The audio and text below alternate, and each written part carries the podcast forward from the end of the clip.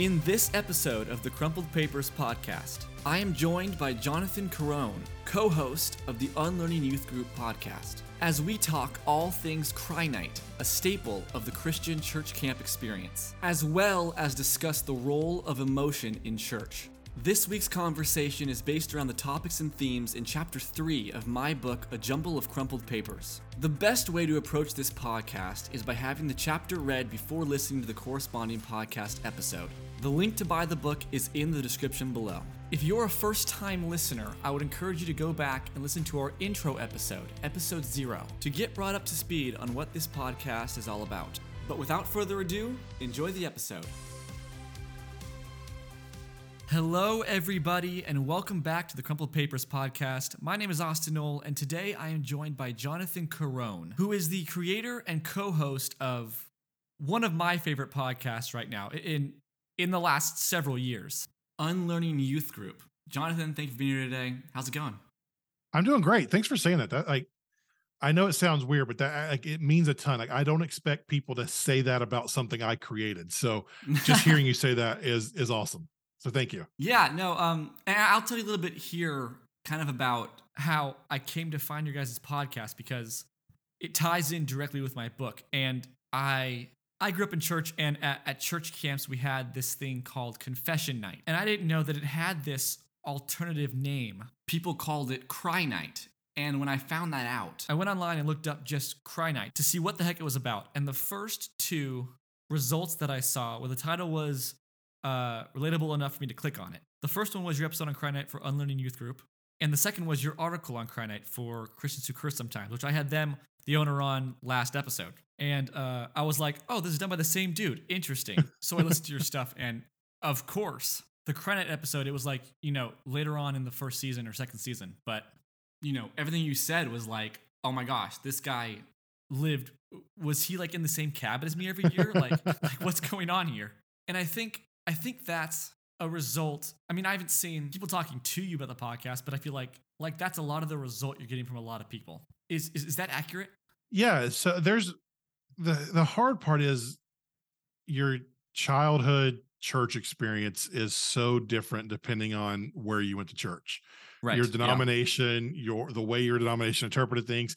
Did you have full-time staff? Did you have volunteers doing it? So there's all these things, but the common denominator is there was something that we were taught that we took as 100% this is the way that yes. as we got older we're like is that really the way and so we started the show because i had a friend tell me i was in, having a conversation with a friend and i dropped the line it's sad that so many people are having to go to therapy to unlearn youth group the things they were taught in youth group yeah. Because I, I have yeah. a master's in student ministry. That's that's my background. It's where I started right out of seminary.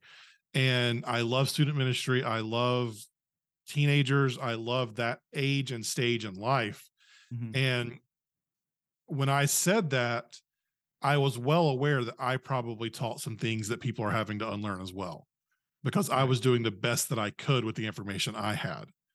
And that's the thing that ties us all together. Whether we all had good experiences or bad experiences, or you were Lutheran and I'm Pentecostal and this person is Baptist or whatever, the the common denominator is we were taught by people who were doing the best they could, but they're not perfect. So there's always going to be something to unlearn. And we joke on our show that our kids are going to have to start a podcast called Unlearning the Things My Parents Unlearned Which because, hey, if you're doing that, that might be a good thing. If they that yeah, point, it, learning more, you know. It that, that I mean that's the whole thing. Like, yeah, we know we know now the mistakes the generation before us made. Mm-hmm. So we have to learn from those mistakes to raise the next generation better. And then they're going to learn from our mistakes to raise the generation after them better. And if we keep doing this process to where we're trying to honestly evaluate in order to move us forward, not tear us down, Mm-hmm. then we're going to get to a place that's significantly better than we've been in the past. Very true. I mean, and I mean, my book's a lot about this, and so many people's stories are like this. It, it, it hurts and it's hard because mm-hmm. it's not fun to have to think about the possibility that things you thought were true may not be. You know, it's hard to go from being so sure in one train of thinking with either general big ideas or small intricate ways you live your life and having to like, oh, I don't want to get off the couch and change that part of what I believe or that Mhm. part of the way I live. But it's if done right and done with the right intention, with the right goal, and with the right help, it, it can be a really, really positive thing. And not just for you, for, for a lot of people around you too, I think. Absolutely. And the thing that I I try to make sure people are aware of when I talk about this is most criticisms that I make, everybody has different motivations for their criticisms. But when I critique or criticize something, I do it knowing that the people who made the decisions I'm criticizing, I give them the benefit of the doubt that they were making the best decision at the, that they thought at the time. Yeah. And obviously there are some people that might be listening to this that the people who made the decisions in your life they didn't have the best of intentions so if that's not you if that's not your situation then don't think i'm speaking to that but for for the most part like my parents made the best decisions they could with the information they had at the time. And so were all of them good not one bit like i think of some of my grandpa was my pastor growing up i think of some of the things that he taught me that i look back i'm like no, I'm not going to lose my salvation. Like that's, but that's what he was taught. And that's how he came up to believe. And so that's what he taught us. And it doesn't change the fact that that man's one of my spiritual heroes. He was doing the best he could with the information he had at the time. And so I can critique and criticize that in a way that acknowledges he did the best he could, but there is a better way. And as we learn more about people and psychology and sociology, and we look at like, oh, purity culture had a lot of issues that we didn't think it would that has caused a lot of problems. Maybe we Yeah. should change the way we do things. Or you know what? All those kids we scared literally scared the hell out of so that they would make a decision based off of fear. Those are the ones that are deconstructing and leaving the faith and deconverting because their only motivation for following Jesus was to get out of hell free. Like they didn't Right. have an actual relationship. So maybe if we care about people actually walking with Jesus and following him regularly, we should change our tactics and not necessarily try to scare them to death and get them to convert that way. No, that's that's I mean, that's my story. That's a ton of my friends' stories. That's that's what it is. And I think you had a good point there about about benefit of the doubt. That's what I've been learning a lot about this last couple years, especially because in many cases, in in most cases, I'm going to say in most cases, in 95% of cases, the intention is good, right? Especially youth leaders and church leaders, because they're usually in those positions because they want to help people originally, you know? And it's one of those things where uh, I've been gearing more towards not judging people based on the way they do things before they know something or are clarified on something or are proven wrong about something, but judging them based on what they do once they learn that the way they were doing something maybe wasn't the best or wasn't healthy or they learned the right thing. Yeah. So here's one of the best examples I can give you for that. How old are you? I'm 24. Okay. So I'm 36. I'm 12 years ahead Okay. of you. Yeah. Growing up, it was normal to call to use the word gay for stupid. Sure. Right. That was normal everyday life growing up in the 90s and 2000s. Even me, I think maybe maybe eight to ten years ago, like in middle school or something like that. When I was in college, so this would have been I graduated undergrad in 08. So I remember 06, 07, Lindsay Lohan was part of a campaign to don't say gay. It was, it was the original don't say gay, not the way that politicians are doing it, but it was like she was part of a campaign that for the first time showed us how harmful saying that's gay is when we mean that's stupid. I didn't Right. know how harmful that was. Sure. So I, I look back on Timehop or um, Facebook memories and I see some stuff I posted way back when when I didn't know any better. I'm like, oh my goodness, I would never say that today. The same Sure. thing can be say uh, said for the word retard or retard. right. Same exact. and- yeah. There was the whole campaign to spread the word to end the word. Right. And now we know better than we did back then. So we must do better. And so I'm not going to judge someone who did not know Right. based off of today's standards for what they may have done in the past. I will educate them onto, hey, just so you know, like we've learned what you're saying and doing is really harmful to a lot of people. And I will hope then that you say, oh crap, I need to do better. Yeah. If you if you then say, ah, that, that's stupid, I'm not gonna then we can have a problem. But if you did something negative before you knew it was negative, I can't hold you to that standard. I can Yeah. acknowledge it. I can acknowledge, hey, that was wrong, but you didn't know any better. So let's unlearn the thing that you, the bad from that, so that we don't do it again moving in the future. And I think if we approach things with that intention, I think we'd be in a lot better place as opposed to either putting our fists up and fighting back when someone tries to correct us or on the other side holding people to this impossible standard that is today's standards that could not have been met years ago because that wasn't the standard then and people didn't know any better Yeah. Because I mean, that's the story. That is the story of the individual person. That is the story of society and of the world. Is living one way, learning as you go, and then correcting course and changing the way you do it so you do it in a better way or do things better. That's the entire. That's how you live as a human being from the day you're born. Correct. And and it's just Absolutely. different different aspects of your life. Okay, so a- along those lines, I mean, that's really the basis of a lot of my book and this podcast.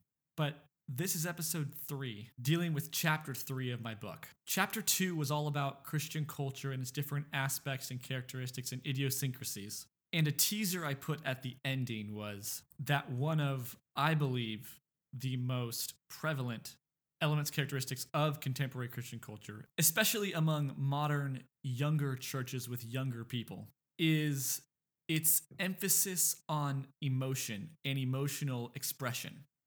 And in chapter three, what chapter three is all about is this thing called Cry. Now, some of you may already be aware or at least know a little bit about what Cry is, but I, before writing the chapter, really didn't know much about it. I knew that I had gone to youth camp uh, every year between middle and high school. I knew that in high school, all four years, there was a night on the third night of camp called Confession Night, where we'd all gather in small groups and confess to each other and then come back for a, a big, dramatic, emotional worship experience. Um, but I didn't know, first off, I didn't know it was a thing that a lot of churches shared. And I didn't know it had this other pretty on the nose term. So, my first question for you after 13 minutes is what since you since your book um, was used and gave me a lot of, of the understanding and knowledge for my own book about Cry Night. What is Cry Night? Give us the rundown of what Cry Night is, and then I also want to hear your own personal experience with Cry Night. okay so before we get to that we have to acknowledge something Yeah. there is a difference between planning a time at a camp or a retreat that comes to an emotional head, a natural emotional head, and purposefully manipulating the environment to create an emotional response. Absolutely. And so that's one of the things we have to be careful about when we talk about this idea of cry night or critiquing emotions in church. Right. So, what I mean by that is there's a natural arc to a retreat or to a camp. Whenever I would do them, so say there's four sessions. Uh, let, us talk weekend retreat. We have a Friday night session, we have a Saturday morning session, Saturday evening session, and Sunday morning session. Friday night, I'm introducing the problem. I'm introducing what we're going to be talking about for the weekend because maybe the kids that I'm talking to have never considered this idea before in their life. So I'm just introducing that and then giving them the space to that night talk about it in their small groups and just process it overnight. Mhm. In the morning, I'm going to emphasize that problem a little bit and just show that, like, hey, like not only do you have this problem, but this is a problem that we have had since the beginning of time. These people in the Bible even even encountered this problem and we see it. So I'm going to escalate that problem a little bit more just so they see they're not alone in that and that it's a, it's an actual real thing. And then Saturday night, I'm going to introduce the solution to the problem. which obviously is Jesus, but can come in many different forms. And I'm going to call I'm going to call them to partake in that solution. There's going to be emotion behind that. Absolutely. Right. If if life change is involved, there is going to be emotion there. And emotion is not a bad thing. Manipulating someone based on their emotion, that's a different story. So the the critique and the criticism is that sometimes people would lead camps and retreats to emotionally to to purposefully lead to this emotional moment and to escalate the mo- emotional moment so that they could get these big aha decisions and i hope that whoever's listening to this that you're understanding enough the nuance between like there's a natural c- conclusion to something when you're teaching something and there is a manipulating of that natural conclusion and what you're talking about what your book's about what our episode was about was those nights that were purposefully manipulated into making kids come to a decision. And usually that meant that those churches would go home and talk about we had 37 kids come to Christ this week and then they would never follow up with those kids in any type of discipleship process right. or help them develop a deeper relationship with Jesus. It was just hey, they said the prayer, they're good, we're done. Um, sure. hopefully, hopefully they keep going coming to youth group and they're going to rededicate themselves to Jesus at the next retreat or camp that we do because that's that was the natural conclusion of that. So to sum all that up, Cry Nights got their criticisms because leaders chased after emotional responses and developed things and developed the program based on that emotional response instead of just teaching and letting the natural response take its course and let the Holy Spirit move in that way. In some sense, you could say, I struggle to say this too much. I don't I don't like saying this publicly a lot, but pastors are very insecure people. Sure. When you when you've been in a spiritual leadership role and people see your work and they make judgments on your work and all, it can lead to being very insecure. And so what happens, whether consciously or unconsciously, is the pastor or leader will trust that they can manufacture an environment that leads to a response instead of having to have the faith and the trust that the Holy Spirit's going to do it for them.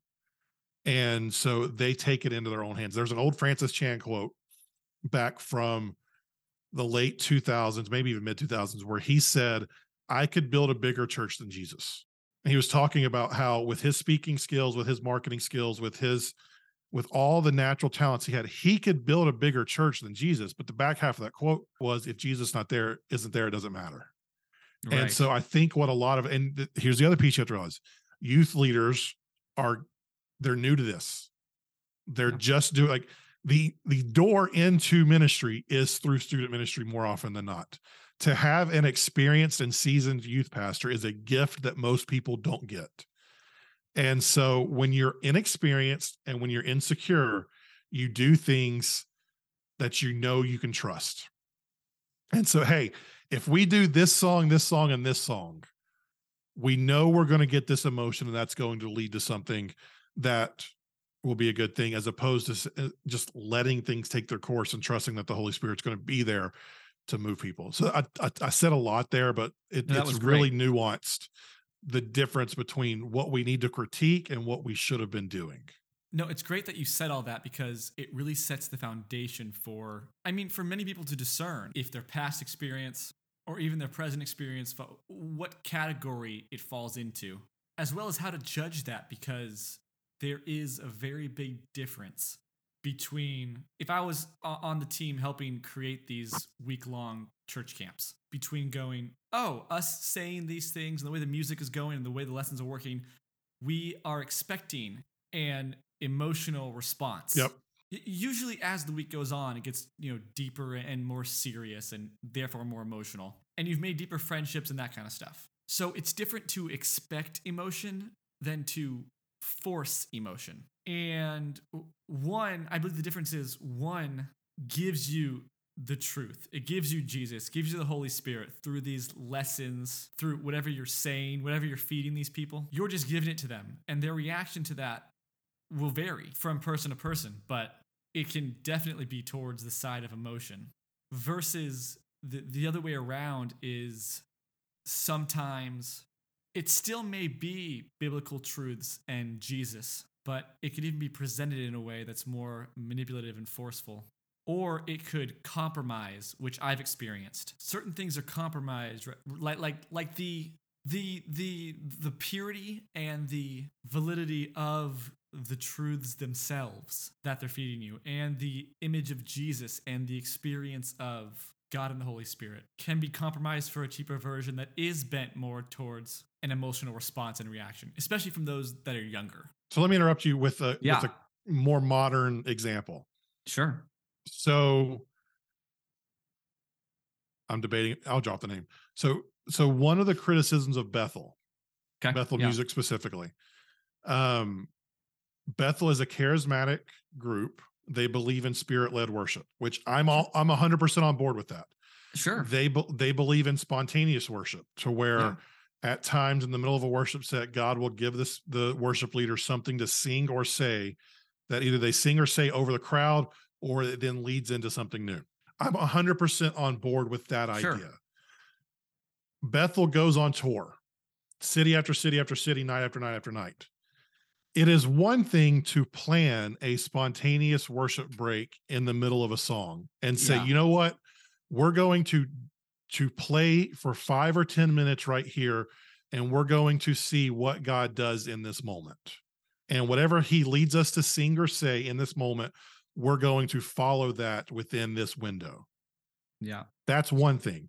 It's another thing to create a spontaneous worship moment and then sing or do the exact same thing three, four, five every night in a row. And claiming spontaneity. Yes. So, Yeah. so there, there's a difference in those two things. I'm 100% okay if you want to say, hey, in the middle of this song, every single night on this tour, we are going to create space for God to do what God wants to do. Yeah. And then you do that.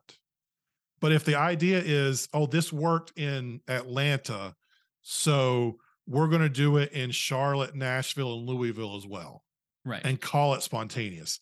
That's a Right. little bit of that cry night manipulation that I think is a fair con- criticism on on that emotional manipulation of church. Some of the best moments, I mean, not just in Christianity, but life, but especially in Christianity, especially in worship, especially in those circumstances, some of those powerful moments that I've experienced are the moments that weren't planned, are the spontaneous moments Mhm. that are just, that arise from God, or usually, I mean, I believe it's usually from God. Sometimes it's not, but it still leads to Him. And, And that's important. yeah, That's an important thing for for whoever's listening.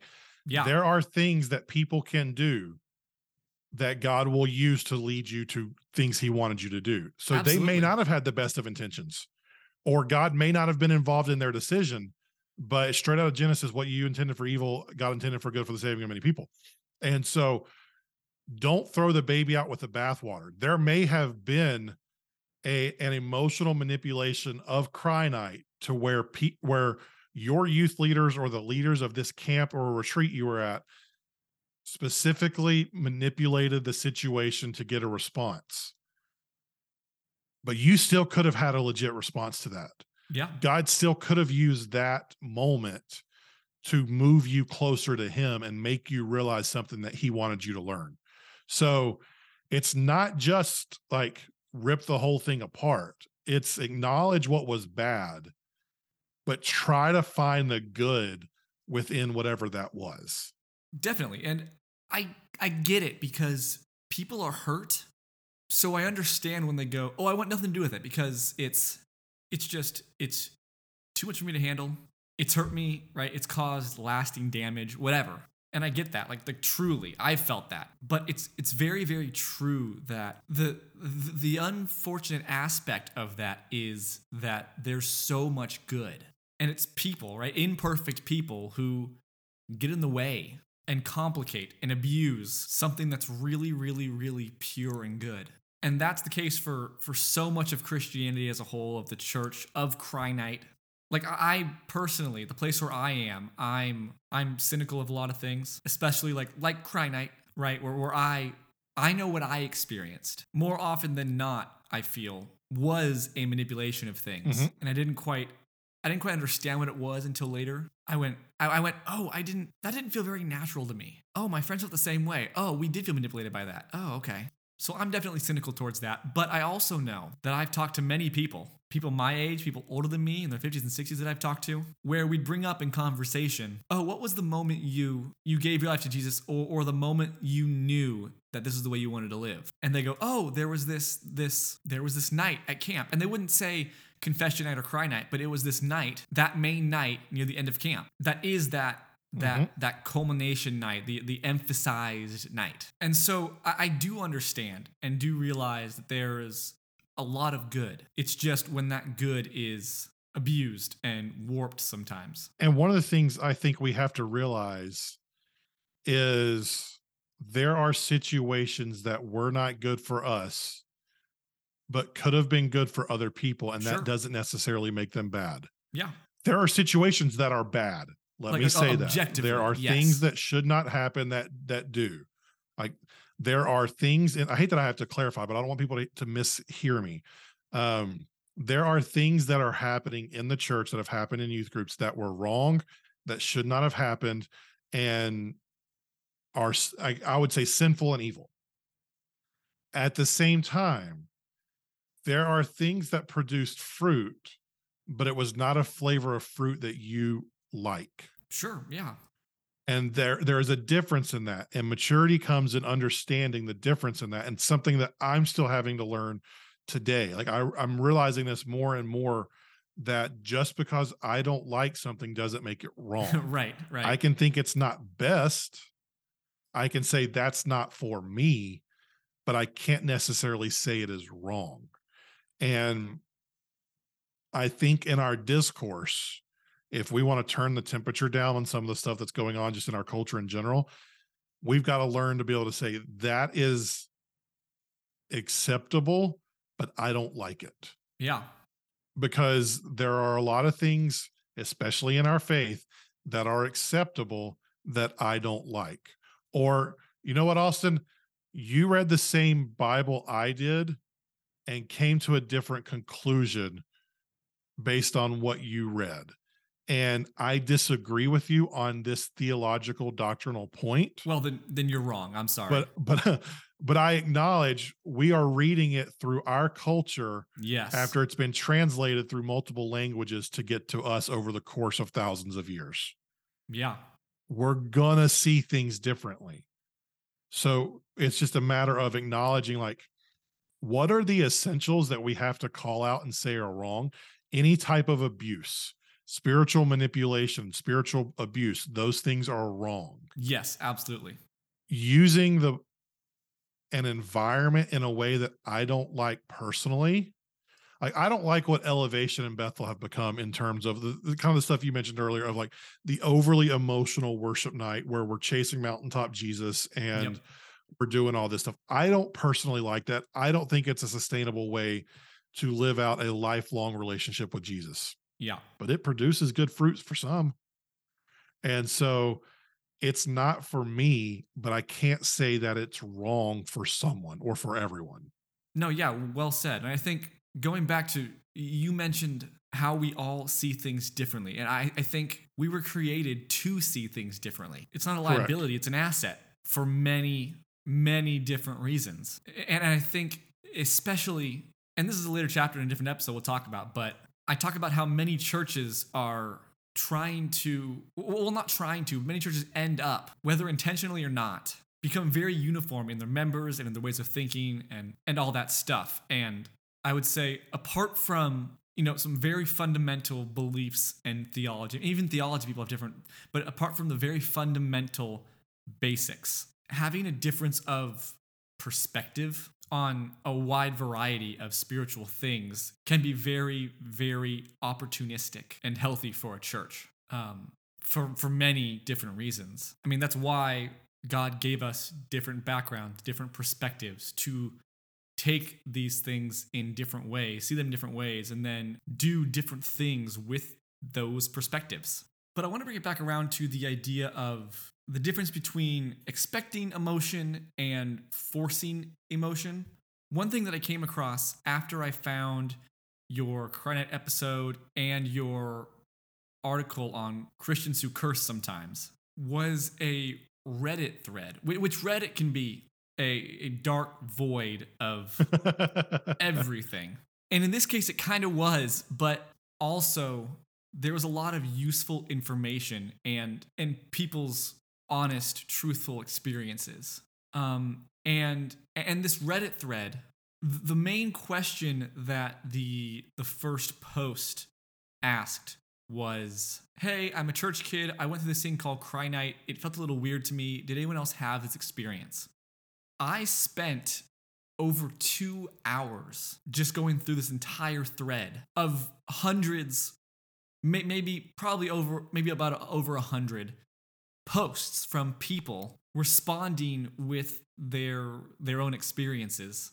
And in most of these stories, I mean, they were enough to make the person want to go on Reddit and search about it and post about it. So most of their accounts definitely lean more towards the manipulation, you know, abusive kind of aspects. And um, you know, like like all the, you mentioned the Bethel stuff, and you know, talking about spontaneity versus forced stuff. One person worked uh, in the electrical department of their church, and they were in charge of the lights for the service. And they talk about being in meetings where the the worship group and the pastor met beforehand and talked about okay, the lights need to go in this order at this time during this song for the purpose of eliciting emotion. And this person just felt like, no, that's that's not authentic. It didn't feel right. There was another one,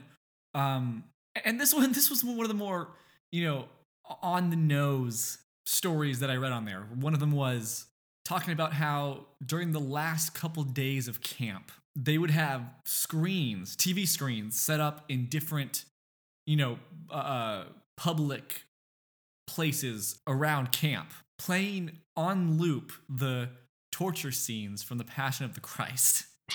And and that's obviously, you know, the, the the worst side of this, right? But it's just another example of like where's the authenticity that Clearly the authenticity has been thrown out the window because it's just about getting these young people in an emotional state. Um, not only that, but you're, you're, you're trying to get them in an emotional state and equating that emotional state with a connection with God or the Holy Spirit. Whereas, Can I push back on that a little bit? yeah, sure, go for it. Absolutely. Okay. So if if we are trying to put ourselves in the shoes of the people who were leading that, Yes, sure. they believed a theology that hell is so bad we should do anything we can to keep people from going. Sure. And we had the best way for people to realize that they need Jesus is to understand how bad hell is going to be and that you have to make a decision now so that you don't have to do that. Right. Let me be explicit. I don't agree with that approach. Sure. Yeah. Like I I think that is a dangerous approach and that it leads to conversions that may not actually be conversions. We won't know till we get to heaven if they actually are.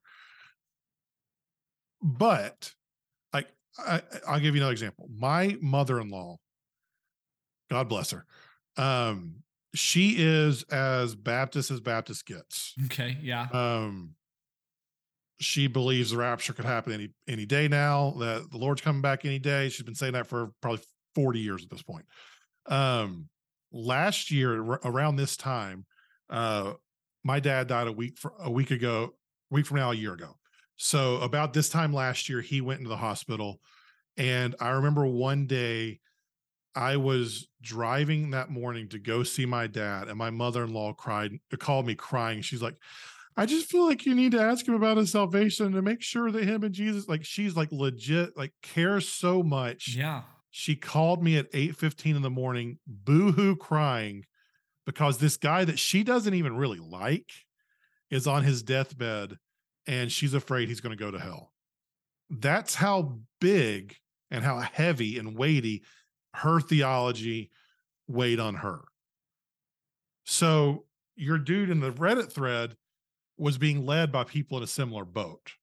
Was it a manipulative strategy? Probably. Was it the best way to do things? Absolutely not. Should they have done it? Probably not.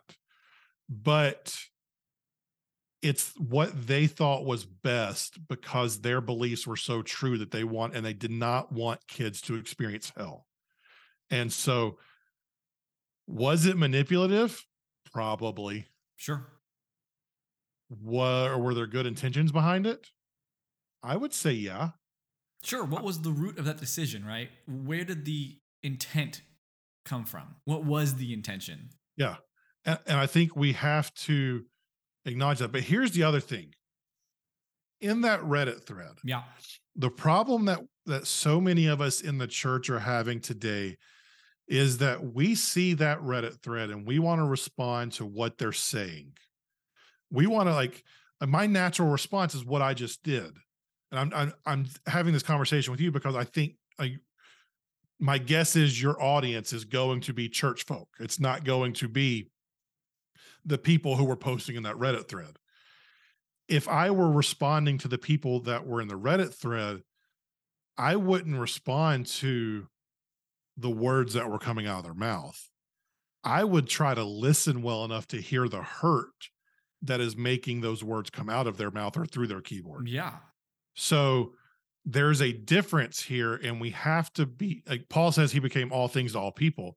And that's part of this conversation. We have to realize who we're talking to and base our response on what their perspective is.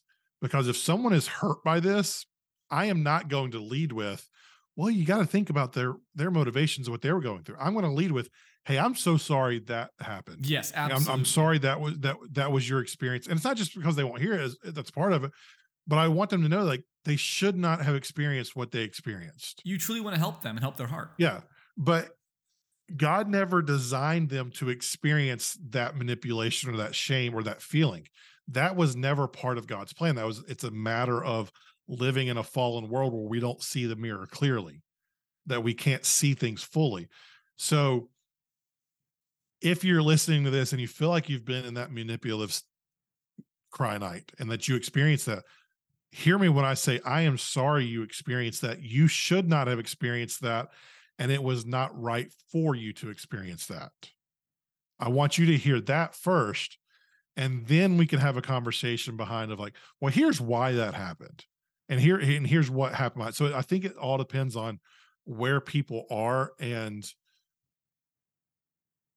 we have to, we being church people, being Christians, Yeah. We have to be slow to speak, almost like that's a biblical principle Hmm. We need be. to be quick to hear and slow to and slow to speak and so we need to listen more to the pain and the hurt coming from the story before we try to respond to what they're actually saying I mean, the amount of healing that would come if we'd all choose to really, really practice that principle. And, Yeah. and it really goes back to a big point of all this is the intention versus the execution, right? I believe 99% of the time it's good intention. It's just the way it's executed based on what you've been taught and what you yourself have come to believe about the truth about, you know, what kind of person God is uh, and the Holy Spirit's power and, and salvation, right? Heaven and hell and all that kind of stuff. Because those elements are such, such central pillars that what you believe about them has a major influence on the way you live and tell others to live. And so, um, so I, I continued on, on this Reddit thread. I kept reading, and you know, you know, tons of stories of feeling manipulated or forced and that kind of stuff. But I was also seeing a lot of responses talking about this phenomenon that, that no one really had a name for, no one coined a, a phrase for it or a term, but many people were talking about how how connected they were feeling at camp. You know, whether it was the result of a night of some forced emotion and manipulation or not. Because of their experiences at camp, they felt so connected, you know, not just to God, but to each other and just in general. And some uh, dedicated their lives to Jesus for the first time or decided that that's the way they wanted to live their life. You know, others just felt uh, renewed in their faith, a renewed freshness and sense of closeness and intimacy with God and the Holy Spirit. And the week would end, or the, you know, four or five days at camp, and they would come down the mountain, which is usually on a mountain. It's not always on a mountain, but they come, they come back home, and all of a sudden, all those feelings of closeness and intimacy are are just gone, and they feel distant and like they they lost those feelings, like they had lost that connection. And many people on this thread express their feelings of well disappointment. First of all, they felt disappointed, but also um, a, a lot of shame, as if the reason they had lost it had to do with them or it was their fault. And they went from feeling like their faith journey and relationship with God was refreshed and was on a whole new level forever and all of a sudden it's just gone and now they feel back to where they were before camp or even sometimes even worse because of the shame And listening to your podcast and reading your articles, there's a term that you use that you've brought up uh, earlier in the episode called the mountaintop Jesus. Would you explain that idea um, in a little more context, a little more explanation for that? yeah one of my favorite books ever is this book called my imaginary jesus and if you go by, it's probably about 10 or 12 years old at this point if you buy it the first chapter or two is going to feel like you're on acid and you don't know what you're reading uh, i had no clue what was going on first little bit like peter walks into a diner and punches jesus in the face and what like what the heck's th- that oh, wow. But, okay. like yeah um but the whole idea of the book is peter is trying to lead the main character the narrator in this book to the real jesus and in that process he's got to punch out and get rid of all these fake jesuses that we create. And that is something that has resonated me with since and I, i'm very aware of the different fake jesuses that we create in our life and i'm constantly in search of the real jesus. Hmm. one of those jesuses that we create is mountaintop jesus. It's the one where we get to the top of the mountain and transfiguration and we, we see jesus more clearly than we ever have before. We see who he is we experience him in new ways and it is incredible. It's emotional. It like it's what we were made to experience and what once we are all in heaven and on the new heaven and new earth and sins removed and all those things it's what we will experience. Yeah. But here on earth is an experience that we cannot continue chasing if we do we're going to get burnt out we're going to get worn out we're going to be disappointed and we're going to get to the places that all of those people in the reddit thread were talking about. Right. Unfortunately our church environments especially if you come from a charismatic background have created a culture to where we're constantly chasing those mountaintop jesuses. Like you hear people go to a worship night and they're like oh the spirit was so strong and all all these things like you just felt god there and yeah. that very well could be true and probably was. But the hard truth of it is the day to day walk with Jesus is going to be hard. It's going to be mundane at times. It's going to be difficult. I mean, we're literally supposed to die to ourselves every day so that we can do the things that he has created us to do. Yeah. And that ain't fun sometimes. It's hard. And what happens is people get away from camp or home from their retreat. They were on Mountaintop Jesus, and now they're walking through just the flatland, not even the valley, the flatland, the Just the foothills that normal lead to the mountain, Yeah. the normal everyday stuff. And no one's there to walk with them to teach them how to walk on that day to day experience. And that's the discipleship crisis of the American church right now that we are like we're experiencing across the board that either you go to a church that is so focused on the day-to-day doctrine that you never experience mountaintop Jesus and are never led by the spirit it's just here are the rules you got to play by Yeah. go do this or you go to a church that is constantly climbing the mountain to get to mountaintop Jesus and then falling back down and then climbing back up and that is exhausting Yeah. the amount of churches that are teaching how to walk through the day-to-day flatlands unfortunately is a very low list and that this isn't the time to get into the why of that there, there are reasons why Sure. but what happens is these kids go to these retreats. Maybe they're not plugged in regularly. Maybe it's a, hey, we wanted to go to camp because there's disc golf and a blob yeah. and horseback riding or whatever. And we just so happen to meet Jesus in the process. Well, if your life doesn't change when you get back, to have someone walk you through it to guide you through what the day to day looks like, it's going to feel like something's missing because it is. And the hard part is, so many of us did not have someone to walk with us through the day to day once life got back to normal, much less when crap hit the fan. Absolutely. And, and I think uh, you mentioned this uh, transition comparison of what can happen at a church camp and also at a normal church. And that's that constant climbing and and always trying to reach that mountaintop, those new heights of, of emotion and, and and connection and whatever, right? In the weekly services, in every worship session, and in pretty much any organized event or get together of the church, right? And that's something that I touch on a little bit. And I think it definitely seems to be, at least from my perspective, becoming more and more prevalent among the younger churches and demographics and generations. It's this growing idea that God can be found, or at least found more directly or more purely or stronger through emotion, right? Through those heightened experiences. And I think a lot of young people love it because I think one of the biggest things that young people are looking for, you know, throughout history, but especially nowadays, is community many of them are lonely and many of them are wondering why they're here and what their purpose is, what they're supposed to be doing. And they show up at church and many times they're fed really good stuff, right? About Jesus, about the Bible, about their lives, whatever.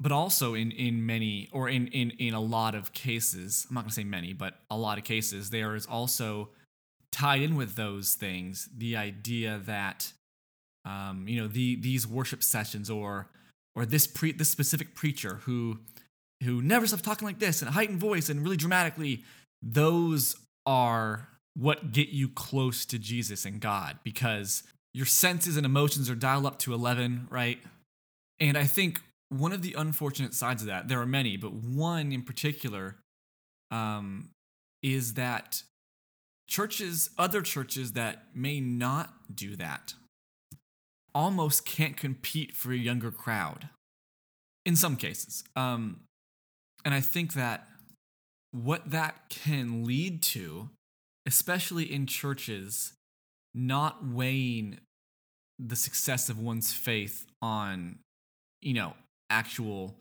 connection with God, theology, whatever, but on emotion and on the output of people who come to church on a Sunday, is more churches veering that direction, you know, with production value, with the fog machines, with the, and I'm not saying there's anything wrong with production value, but when it takes precedence, the lines can sometimes start to get blurry with emotion and how emotion is portrayed and then what it means about your connection with God. Yes and no. Yeah, okay, shoot. I think what you are experiencing a little bit is your bubble. Sure and what you've grown up in and around. Absolutely. Yeah. Um, what I'm seeing being a little ahead of you and my job, I work like about 60, 65% of my job is working with churches and ministries and denominations and those things.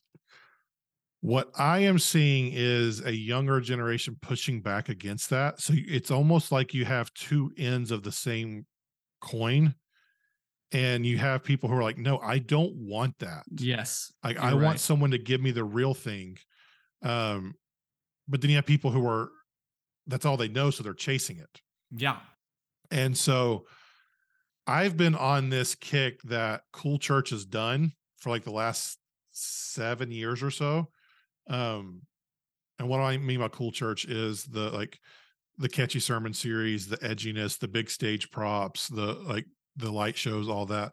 Doesn't mean we don't do production. It's just like that's not drawing people into church in the way that it used to.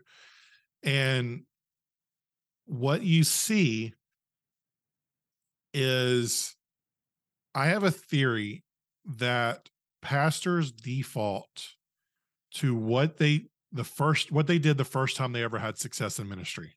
So the first time they had success, they're going to default to doing a similar thing because that's what they know. Because that's what worked, quote unquote. If it, it's what worked, and so it's what they're going to do. And so, um, even your pastors who are done with Cool Church, if they were youth pastors in the 2000s or early or 2010s, they're going to default to that because that's what they knew. And so when Sunday's always coming, it's real it's really hard to change your perspective and to do new things. And so right now what we're seeing is we're seeing either older pastors who have an outdated look at what people actually young people actually want because they're in their late 50s 60s 70s whatever it is and so they think the kids want this one thing. And they're the group that thinks millennials are still in their 20s yeah. when we're really in our mid to late 30s and early 40s and so their perspective is warped on what young people actually want. Then you have your pastors who are in their late 30s or 40s who they cut their teeth as youth pastors in the early 2000s or the early 2010s and that's when that stuff was popular so they're going to chase it. Yeah. That's one side of it. The other side of it is it's really easy to draw a crowd when you play on emotions. Oh yeah. When you when you can get people to to, to feel. feel something um and god can use that don't get me wrong. Sure of course.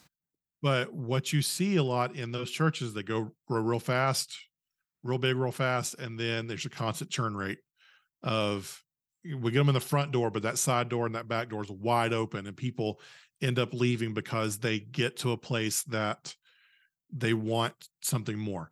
And so the hard part of this whole freaking conversation is God can use anything. Yeah, no, it's true.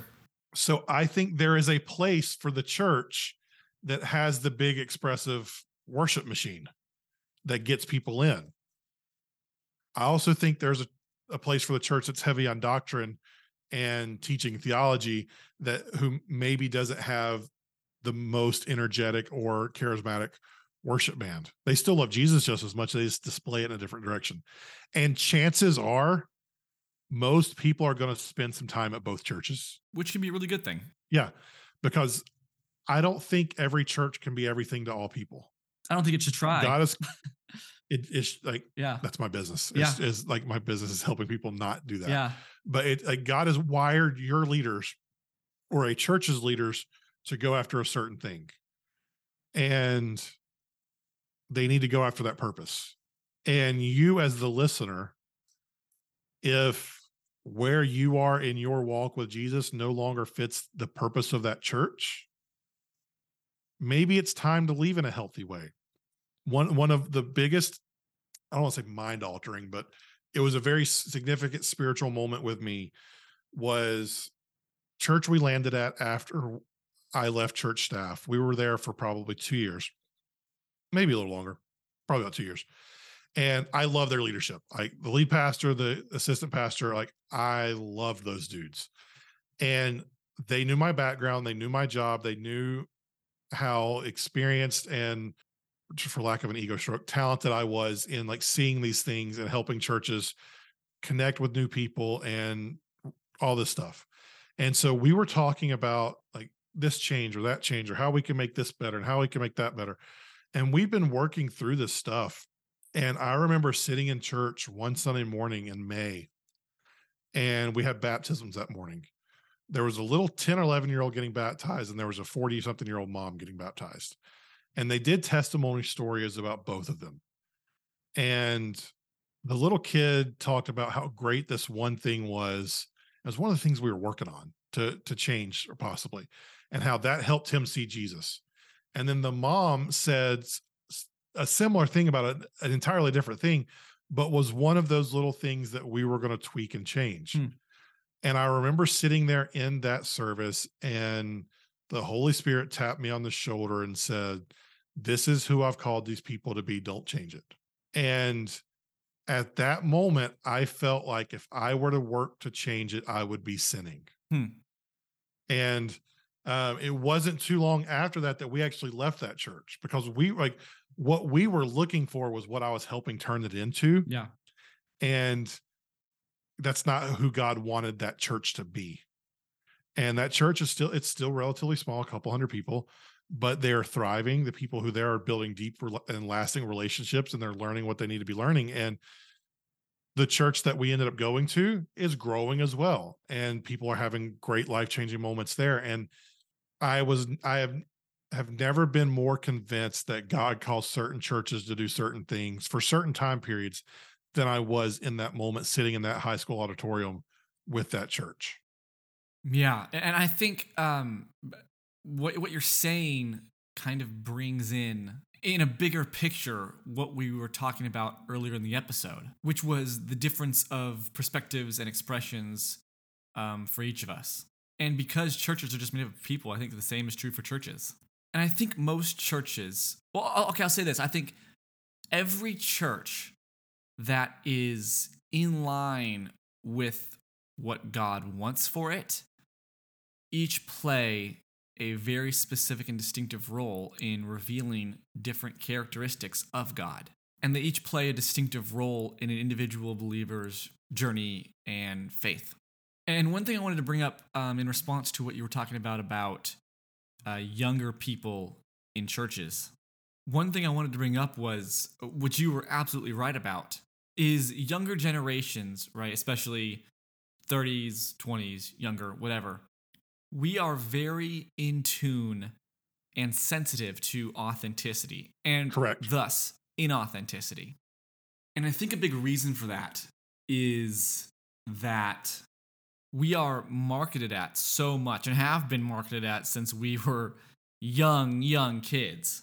And marketing, not just in the traditional sense like a TV ad, we get that too all the time, but we have TV ads, we have social media where there's constantly there's there's ads between posts and then many posts are ads themselves.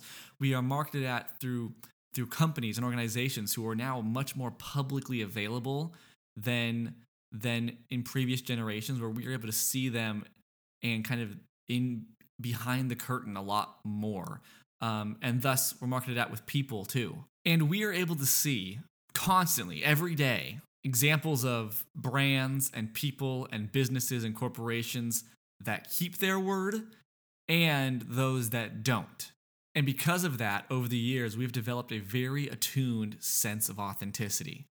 And in many ways, we've been kind of giving the muscle to kind of weed out the inauthenticity. And there's so much of it that we don't have the time of day to deal with it.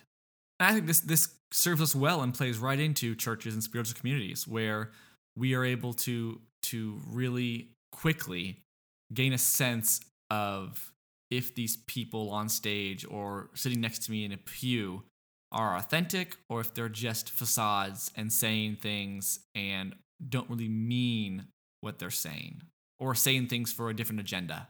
And also, are the things that are being preached or the things that are being said or the way this church operates, is it authentically, does it register with me authentically with what I believe God says and the Bible says and what's true and what's a priority and what's right? But, but yeah, what do you think about that? Yeah, I would say it started about I think it started Gen X started going there. Yeah. Millennials were I call this the authentic authenticity generation because we could see through your bull crap. Yep. Okay. And then Gen Z just blew that up. Yeah. Yeah. Like they they took the seeing through it and they they won't accept because it, it became so easy, like, right? With internet, social media, yeah. stuff like that. We saw through it, but we still kind of dealt with it. Gen Z's like, no, f that. yeah, yeah. We're not we're not we're not dealing with that. Why waste our time? There's too many things yeah. going on, too many things to vie for our attention that are more important to us or Absolutely. More with Wild, right? Yeah. All right, so so last question that I have for you, just to kind of wrap it up and bring it back to a, a bigger picture here. So my book and this podcast both revolve around the idea of crumpled papers, which I define as the ideas or beliefs that we may have at one point believed with full certainty, but at some point have had to reevaluate our perspectives on, or in some cases, unlearn completely. So, what I want to know from you is what is one or a few of the biggest or most important crumpled papers of your own that you have had to relearn and reevaluate what you believe about it? Everything. Everything. Hey, that's a good answer. I mean, when I when I left church staff, I went through what I, I it's, it's called deconstruction now, but Sure. Yeah. I went through what I what I called relearning everything I thought I knew. yeah. And I wanted to make sure that what I thought I knew I actually believed. And a lot of it wasn't. Yeah. And so I had to I had to change my views and how that impacted my my way of looking at the world, of way of looking at politics, of way of looking at my neighbors, of way of looking at everything. Um, once I really took ownership of what I believed, it changed everything. Yeah. No, that that's that's really true. It's good. That's another episode for uh, that for I guess a, oh yeah, a whole. I mean, it's a whole right series. I mean, there's so many. I mean, I'm not going to say what people's goals should be, but that's a goal of mine is to get to a place where, or not, not that I'm questioning everything, but to get to a place where I know that the beliefs that I have have been intentionally evaluated and I believe them for a fact. I know why, and the ones that I left behind are intentionally as well.